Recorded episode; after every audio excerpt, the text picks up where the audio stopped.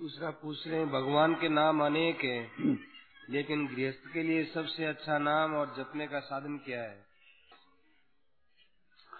देखो, नामा में गृहस्थ और साधु का कारण नहीं है। नामा में संप्रदाय कारण होती है।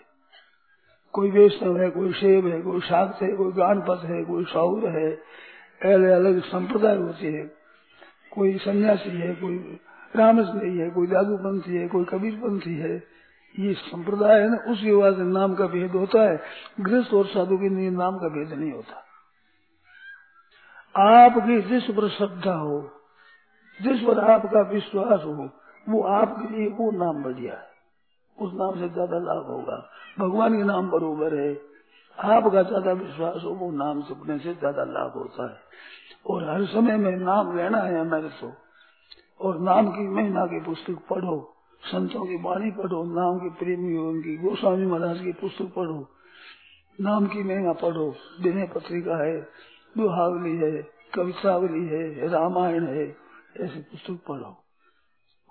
सीधा सरल नाम, राम राम राम राम राम राम राम राम है सुमेर तो सुलभ सुखद सबका हो लोक लार पर लोक हो सबके लिए सुखद सबका हो जिस वो साधु हो।